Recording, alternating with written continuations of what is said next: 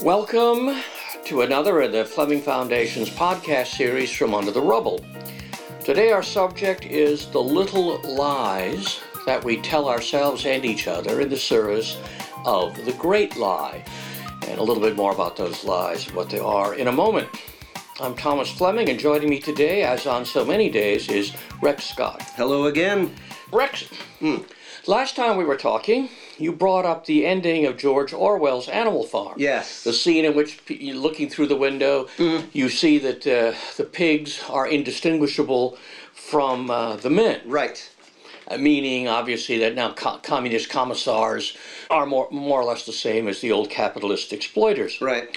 At that time, I observed in passing that Orwell was, to the end of his life, a somewhat naive leftist and idealist. Painfully sincere, but he was convinced that the new inequalities brought about by communism were more or less the equivalent of the old inequalities of class, wealth, and family background. Today, hmm, we're going to get away from pointing fingers at the USSR or Nazi Germany or fascist Italy Okay. and take a closer look at our own soft totalitarian regime. Okay, wait. Now, a soft totalitarian, let's start right there. What does that mean? Well, tr- traditionally we think of totalitarianism as, you know, sort of jackboots, cattle prods. You Okay. know, uh, uh, it's militant, military, Coercion tough. by force. Coercion by force. You put people in jail if they speak out. You have them beaten up in the streets. It's uh, it's uh, Nazi Germany is a good example, but Stalinist Russia is, is perhaps even better. We got Okay. Maoist China, Pol Pot's Cambodia. okay. However, democratic states have their own form of social control, and these forms were pioneered here in the United States. Really? And these these forms are based on the mass propaganda. For example, we call public education. the Oh, other okay. wing of mass propaganda is, of course, the media and the entertainment business. Yeah, I would've guessed that. And so, for example, the, the ideas of John Dewey, which were, uh, you know, revolutionary, moderate, democratic socialist, which uh, went against the grain of everything in American history. Hmm. But between, say, World War One and the uh, and the end of the Vietnam War, these ideas became dominant in the United States. The idea that we're being manipulated uh, softly as opposed to forcibly. Yeah, we we it, it's the it's the carrot more than the stick. So you're saying the schools are responsible for that because what we're learning early on is basically making who and what we are later on, and you're saying they're using that as a media to pacify us? Or? Yeah, we have a number of things. First of all, uh, the schools don't teach anything uh, that you need to know. I mean, they they're they're Okay. dumb, they're dumbing down the math completely. Uh, that's why Americans uh, cannot get into most engineering schools now because they don't learn enough math in, uh, in high school or in college. Secondly, uh, the presentation of history is just a question of heroes and villains, and the heroes are decided on by the regime, and it's it's complete it's ideological propaganda, not not history, and it's not even patriotic propaganda because now we're taught that we Americans are uniquely evil. You know, we we burned down the Indians, we lynched Negroes, we oppressed our women. Right. So, uh, and then if you look at the uh, sexual liberation promoted in movies and television, Sure. you begin to get a whole idea. Then you throw in massive pornography available in the United States from very soft to very hard, Yes. and the, the massive use of prescription drugs, tranquilizers, All right. sleeping pills, Sure. plus uh, the availability of illegal drugs. And you have a pretty much Not to mention alcohol. Yeah. I mean, yeah, there's a lot of abuse of that. a supine population. Just don't take away my toys. Just hmm. let me sniff whatever it is I'm sniffing. Give me give me all the porn I want. I'm happy. I'll, I'll, I'll do anything. There's a there's a famous story in Herodotus. Herodotus, the Greek historian who wrote about the wars with the Persians, and he tells the story of the how the kingdom of Lydia was overcome by uh, Cyrus the Persian, Okay. and he wanted to save his people, the Lydians, from being too too much oppressed by the Persians, and so he told Cyrus, he said, "Listen, what you want to do is give them everything they want in terms of luxury. Let them have fine dinners, fine clothes, and discourage them from using weapons, and they will be slaves easy to govern. Well, this is more or less the strategy that is being manipulated and used today in the United States. But the really big issue of giving up guns, uh, I'm not a radical Second Amendment supporter because there are a lot of strange, wicked people in our Sure, society. right. But the main impetus is not not because of the murders committed. They want to take the guns away from normal Americans so that they will know how to be afraid. I see. They want to fear and laziness and cowardice.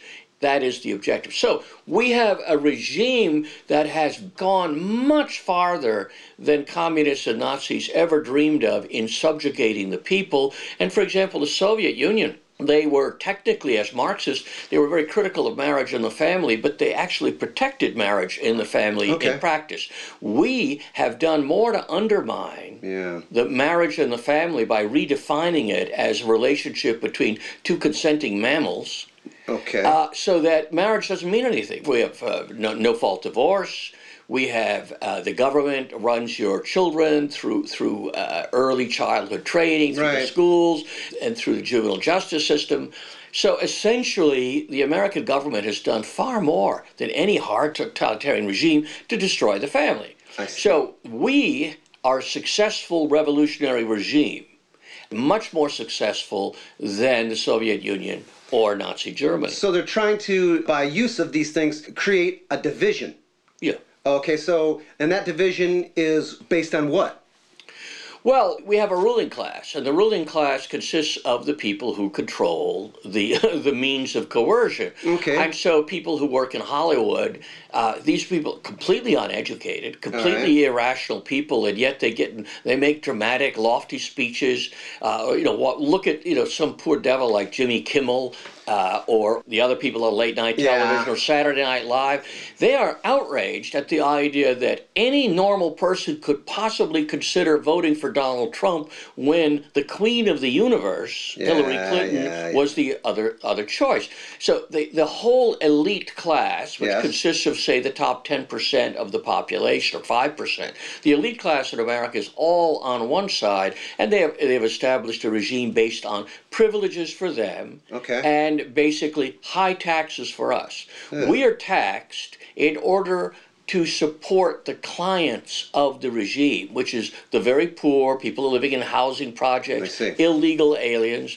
So we, we have this whole regime set up based on this. Hmm. Let me put it very simply. Yes. The regime of Stalin or Hitler was based on fear and Okay. coercion. The regime that goes back to Franklin Delano Roosevelt and the, and the Kennedys is based on education, media, sexual liberation, but above all, the, the, the fundamental principle of all of this is the ideology of inequality. Are you saying that they're pushing inequality? Are they put? It sounds to me like they're pushing equality. I'm, I'm very confused about equality and inequality. How are they doing this? I mean, how can they do this in America? Uh, special privileges for upper classes? I mean, this is America, land of the free, the immortal declaration, all men created equal, uh, sacred, undeniable. Okay. We have two forms of inequality. Let's the, the the official ideology of the United States is that everybody's free and equal. Yeah, all men are created work. And in uh, fact, inalienable yeah, right. Inalienable right, which of it. course uh, it's a self. we hold these truths to be self-evident. Yes. Any, you know, there are no. The only self-evident truths are the existence of God and the redemption of mankind by His Son. Everything else is up for grabs. Jefferson said it was it was self-evident because he couldn't defend it. And nobody can defend the idea of equality. So the, the, the, re- the regime is based on this theory of equality, which actually produces radical inequality. Now, uh, it's not a question of what I advocate or what I like. Okay. I, for example, uh, I'm not really big on highly aristocratic regimes or like the or the Roman Empire. Mm-hmm. I prefer little republican commonwealths like like uh, Florence or Athens or you know t- tiny self-governing communities. Okay, that sounds good. But today we're talking not about what I like. We're talking about reality. Okay. The way things are as opposed to the way we want them to be. Yeah. The fundamental fact of human reality is that we are different. Okay. Yeah. I was reading a mystery novel yesterday, and it, and the, the the coroner saying, you know, the thing that really strikes me that I'm overwhelmed by over and over and over is the complete diversity of, of humanity. Hmm. Now, but it's important to note. Of course, every individual is different. Even Americans believe that Sure. to some extent. But groups are different. Okay. Every society in the world has recognized this, though we pretend that we don't. We sort of we like the we're the we're the, the Chinese monkeys. See no evil, hear no evil, Ah, speak no evil. all right. But in our case, it's hear no truth, see no truth, speak no truth. Okay. I mean, in the in the Bible, I mean, if you look at it, you look at the Old Testament, Right. male and female created He them. In other words, separate, distinct. The sexes are different. yeah. We're told in Genesis that the Jews are the chosen people of God, not anybody else. And there, there are two. There are rules for them, and there are rules for other people. Now, this is true everywhere. The Chinese have always felt that way. Sure. Everybody has known. The French are different from the Germans. Okay. Europeans are different from Asians. Asians are different from Africans. It's not a question of good and bad. Right. I see that, but you know, on the basis of quality or inequality, and, and I think what I hear the general populace saying is is that everybody is created equal, and maybe the idea of that. I'm just throwing this out. Maybe this is about the things that we are all together. You know, everything that we have in common, not the things that separate us. Like we live on the same planet. You know what I'm saying? We're all the same. so do termites. Well, well, maybe it's not about losing gender or uh, seeing skin color or where you were born. Uh, maybe it's about searching for a new way of thinking so that we can avoid oppression and prejudice because of the way we think and feel about people when we see them. Um, any, um, in my view, any any new way of thinking is almost inevitably uh, wrong because you know, if you look at if you if you just look at ev- uh, evolution, Okay. you know. 99% of genetic variations will destroy the organism and or, and if it spreads through through a population it'll destroy the population but Yes. we're talking about the language of oppression our, subject is the great lie and the Great. great lie is human equality that people are basically wherever you go people are basically all the same uh, which is simply not true you ever hear the story of music is the universal language Yeah. you can learn to like the language of another culture Right. but uh, but it but it's not universal so the great lie is human equality and to defend the great lie we have to tell many little lies Okay. Many of these little lies are even mutually contradictory, and we don't even notice that I- lie A contradicts lie B. I'm a little confused here. Um, give us some examples or something. I, Well, okay, look, take feminism. There Okay, two, now that I understand. Two basic principles of feminism. okay. First basic principle males and females are basically the same, except for some details about plumbing and reproduction. That's what they believe. That's rule number one. Rule number one. Principle number two males rape, molest, dominate, and exploit women everywhere all the time, Oh. All the which time. means that the poor dears, these poor helpless women, uh, need men to pass special laws to protect them. Well, which is it? Are we all the same? Or if we're all the same, then why don't women rape men? Why don't we have vast societies in which sex roles are reversed? So, it's the same wherever you look in discussions of race, ethnicity, religion. We begin by saying they're all the same. Right. Somebody once uh, said to, to C.S. Lewis, he said, You know, Jack, all religions basically worship the same God. And Lewis replied, Yes, but which God is it? Find that out. That's You know, finding out which, which is the true God that the others are the uh, distortions of. this probably ties in perfectly with your title. Yeah, pigs is pigs. Uh, how does that come in? Well, it's obviously a tongue in cheek title, partly inspired by your interest in Animal Farm, but there's also a famous short story by uh, Ellis Parker Butler. Okay. In the story, a railway agent who is in charge of the freight rates and, and, and uh, imposing the tariffs Okay. insists on charging a livestock rate for shipping guinea pigs because the livestock rate is higher than the rate for shipping pets. Okay. And he answers every complaint with, no, pigs is pigs. Ah. Well, he ends up having to house what he calls Dago pigs himself. Now, why Dago pig? Well, Yeah, prob- yeah. Probably unless unless you're a Sicilian American, you don't realize that Guinea was often used as an insult for Italians and Sp- South Italians and Spaniards. Guinea. I think the implication is that because Guinea is equatorial Africa. Okay. And so I think the, the idea is that it, Italians, swarthy Italians are, are, are Okay, so if you're getting into derogatory, you, like uh, you can't say any of those things now. I mean, obviously, the it's very offensive uh, to label people that way, and it's not very PC either. As Well, we- you must not know many Italo-Americans because if you really want to hear uh, hear some fancy language or so your point is Well, twofold. First, we got this Irish, or for this program, maybe I should just say Mick. well, okay. Listen, I've got I've got some Mick ancestry. I'm, okay, supposed to have it right.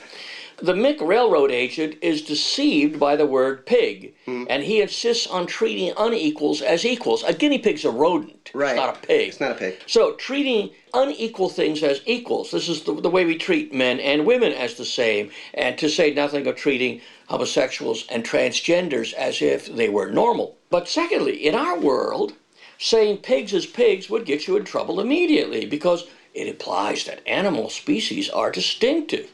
You know, like dogs is dogs, cats is cats, Mm-hmm. Sure, I get pigs is pigs. So, like human ethnicities, you know, the French are the French, which is, you know, they talk like this, and they wear a beret, and they Well, eat a lot of cheese. yeah, I understand they, exactly they, who they are. chase the Yeah, women they're and sexual, all of yeah, that. okay. Jews are Jews, you know, meaning they're grasping and wily, and they're always trying to get the better of you. The right. Chinese are the Chinese. Okay. Um, Very stereotypical things that we believe about them. Yeah. They're super smart, mathematical. So think- even that is. yeah. It, it- putting them in a box, I guess it's. yeah. By the way, they, they do have a they do have a 10 percent IQ advantage on uh, on Europeans. But, but Okay, yeah. So continue. as a result of this of this line of thought, we'd end up deciding that pigs have rights, Uh-uh. and therefore they shouldn't be called pigs at all. They should be referred to as four-footed persons or differently abled intellectual Yeah, mammals. okay. Uh, saying pigs would be like again like saying frog, dago, chink, uh, mick. Okay, those are very offensive stereotypes. Insulting language is not the way to world peace. Wait a minute. Are you going to use the N word? Is that where we're going with this? You're going to use the N word, aren't you? No, I'm not, and because, uh, because things have got so bad Yeah. that a program like this, say ten years ago, in which we were discussing this abstractly, one could say, well, you know, for example, people use this offensive word, and you could say it. Yeah. Today, atheists and and uh, people of different religions Sure. will call on Jesus Christ as a curse word over and over and over, and we're not supposed to be offended by that. But oh, use the N word, which, by the way, black people use. Uh, it, that's probably the most common word in in their mouths.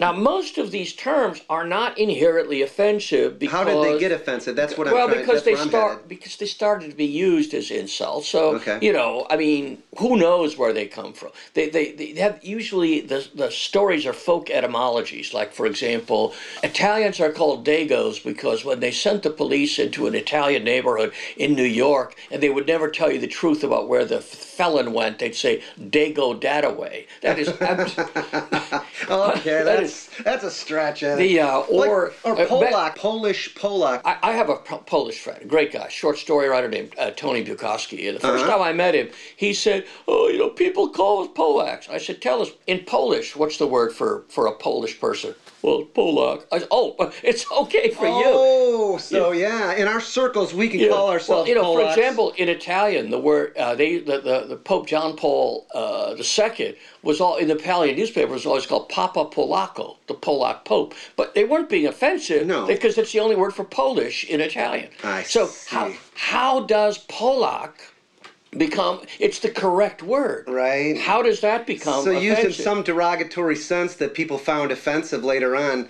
And I suppose if I'm with my brothers, you know, I could say, hey, you, you dumb Polak, what are you thinking Yeah. about? You know, so, and it wouldn't be offensive. So I guess it's the time and the place. It- well, and there the you're there are it. a lot of things. Some things become uh, sacrosanct. I, I told my friend uh, Bukowski, I said, "Listen, Tony, if you're going to hang out with grown-ups, you got to drop all that. We don't we don't whine." But the the evolution of each offensive word is sort of amusing. A Mick is probably because uh, Mick or Mickey is a very common Irish nickname for Right. Michael, but there are also a lot of people uh, in Ireland. They're, they're often referred to as the, the O's in the mix. That is, you know, O'Hara, McDonald. If you go to the other things that are uh, very offensive, like uh, a cripple or, or, or a gimp, um, I, I know one word that's completely gone out of the vernacular is uh, retard. Retard got displaced by uh, di- I don't know, uh, differently abled or special needs, Mentally challenged. mentally challenged. Okay. But before retard, there were moron and idiot, but they were both scientific terms.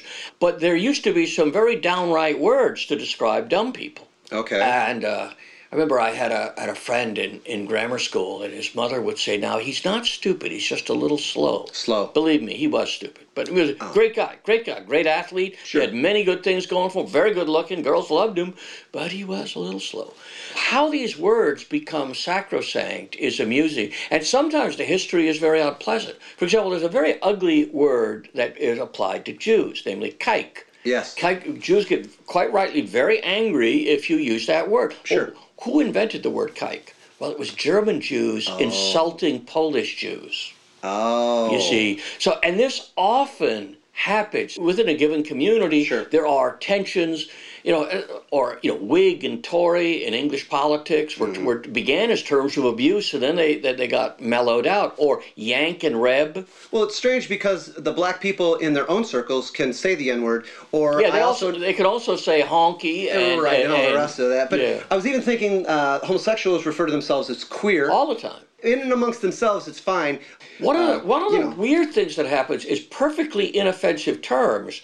In the case of, for example, of uh, people of African origin in the United States, Okay. they were mostly originally called blacks or black Africans.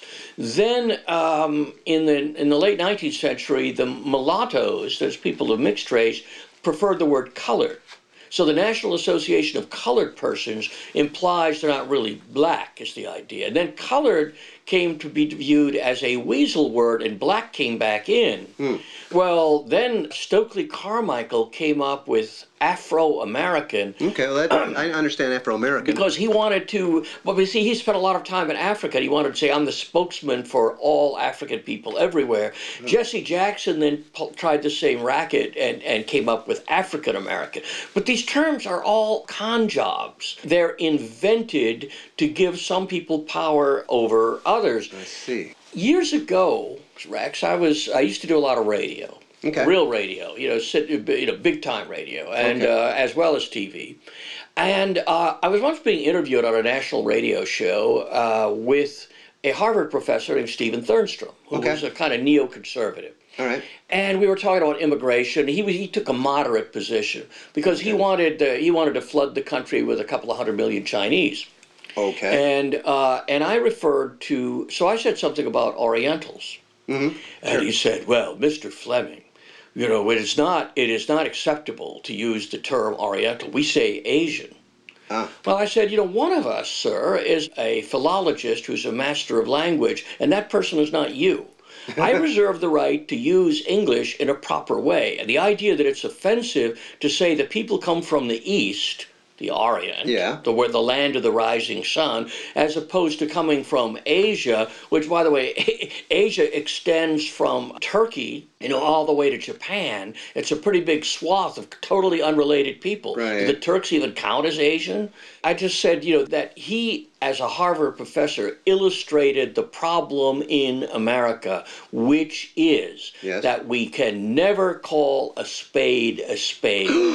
we either have to call it an agricultural implement or an effing old hoe. Oh, gee, all right. Well, I work with a guy, and he is originally from Mexico. And I said, Do you want to be called uh, Mexican or Hispanic? He said, I want to be called an American. Yeah. That's where I live. It seems to me that uh, depending on what situation you're in, uh, because I even kid, I say, you know, working with you is hard because you, all you people are lazy.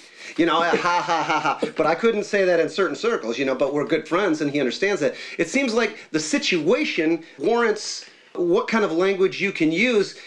everything good about being proud of being whether Polish or Chinese or or Irish. What we do though is we demonize ethnic identity to the point that so you got to pick you either hate black people or you grovel before them. You hate Jews or you love Jews. You hate Chinamen or you love Chinamen.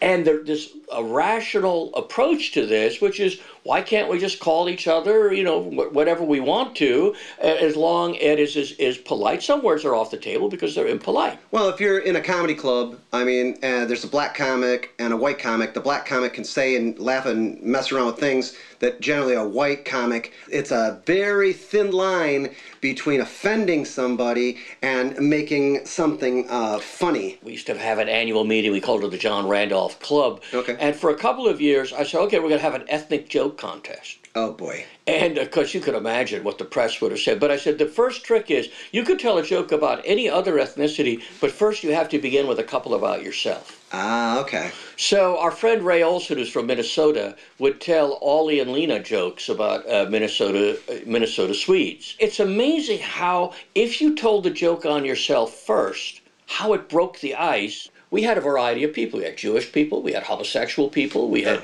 black people, okay. and once you once you break the ice, then people a lot of a lot of reserve and suspicious attitudes uh, get dropped. I do have some um, uh, black friends, and they tend to drop the f bomb quite a bit. You they, just kind of go along with it, or the you know s word, or or all of your you know general foul language. The f word is you know may sound strange is a better word than using God's name in vain. Yes, I, I may be a little it, crazy it there, is, but but in, um, the, in the presence of ladies, it's not acceptable. Uh, exactly. If you're if you're at the dinner table with uh, you know a group of friends, that's probably not the time to no. be driving. I was yeah. once on a on a bus going from the airport and and there's an offensive uh, hippie, probably a band member of yours. Hippie. And he had he had hair That's down. That's offensive his, word to me. Hair. had, You're gonna go with the hair. He had hair down his back, and, and so he sat. He, he pretended to know some girl. Maybe he was he maybe had met her at a party, so he sat next to her, young married woman.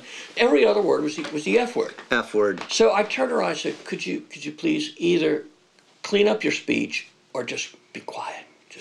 and so he so he started screaming at me. Oh, really? And I said, "Listen, uh, you say one more word, I'm going to the driver, and there'll be a policeman waiting for you when we when we pull in. Wow. Is that what you want?" I said, "Because one, the driver's going to believe one of us." Right. And I, you know, I, I, was dressed in a suit, and this guy looked like a homeless person. Oh man, I do. That is so, so inequality. yes, that's right. It's wow. Unfair. You know what? Versus the hippie. He he, oh, he shut man. up. He shut up. But you know, there were women, not just my wife. There were other women on the bus. I I don't like to hear this conversation, right. but. On the other hand, when there are women around, it's inappropriate. But it's interesting how the people who drop the F bomb consistently, if you dropped the N bomb, yeah. They'd be angry. How dare you say it? Or people who are constantly taking God's name in vain. Right. I tell them, people who say, the run around these women, they say, oh my God, oh my God. Oh, oh, or, or really? Is You're calling upon the creator of the universe to get involved because you dropped a stitch or something? It's inappropriate. If you were talking with sensitive liberals, yeah. every time they drop the F bomb, you drop the N bomb. I'm offending you the way you're offending me. Now, there's an easy way we can end this. Yes. We both quit using offensive language language it seems to me is what you're trying to be to say is that it's been manipulated to control the masses. We all have our fears and of course what we don't understand we fill in the blanks with what we believe. Uh, it's as simple as um, young dumb punk versus old stubborn crotchety guy, or that idea that you said. Let's not get see, too personal. Yeah, well, if you see the three guys walking down the street, why are why are they here? Or uh, another thing, and you know, I, I don't know whether this is the media or what, but if I see a woman wearing full Muslim garb, I'm I'm concerned. I'm afraid uh, a terrorist around every corner. We don't even know particularly what a terrorist looks like, but we think we do. Yeah. And Homeland Security is going to save you from the terrorists because he's everywhere yeah. and he's nowhere. And so I can yeah. see the idea that they're using that sort of stereo- stereotype to control us. We're supposed to notice suspicious people, and they won't say what are their characteristics. Right. But on the other hand, if you say they're Muslims, they get very angry. Oh, um, yeah. Uh, you know, the Juan Williams, the uh, who is very left wing spokesperson, uh, he was on NPR, but also on Fox News, and he told, I think it was on Fox News, he's the token leftist. Mm-hmm. Uh, although, frankly, I think they're all lefties on Fox, yeah, well. but that's another story. But he was he's he's far left. So Juan Williams says, I'll be honest, when I get on a plane and I see people dressed in full Muslim garb, I begin to be nervous.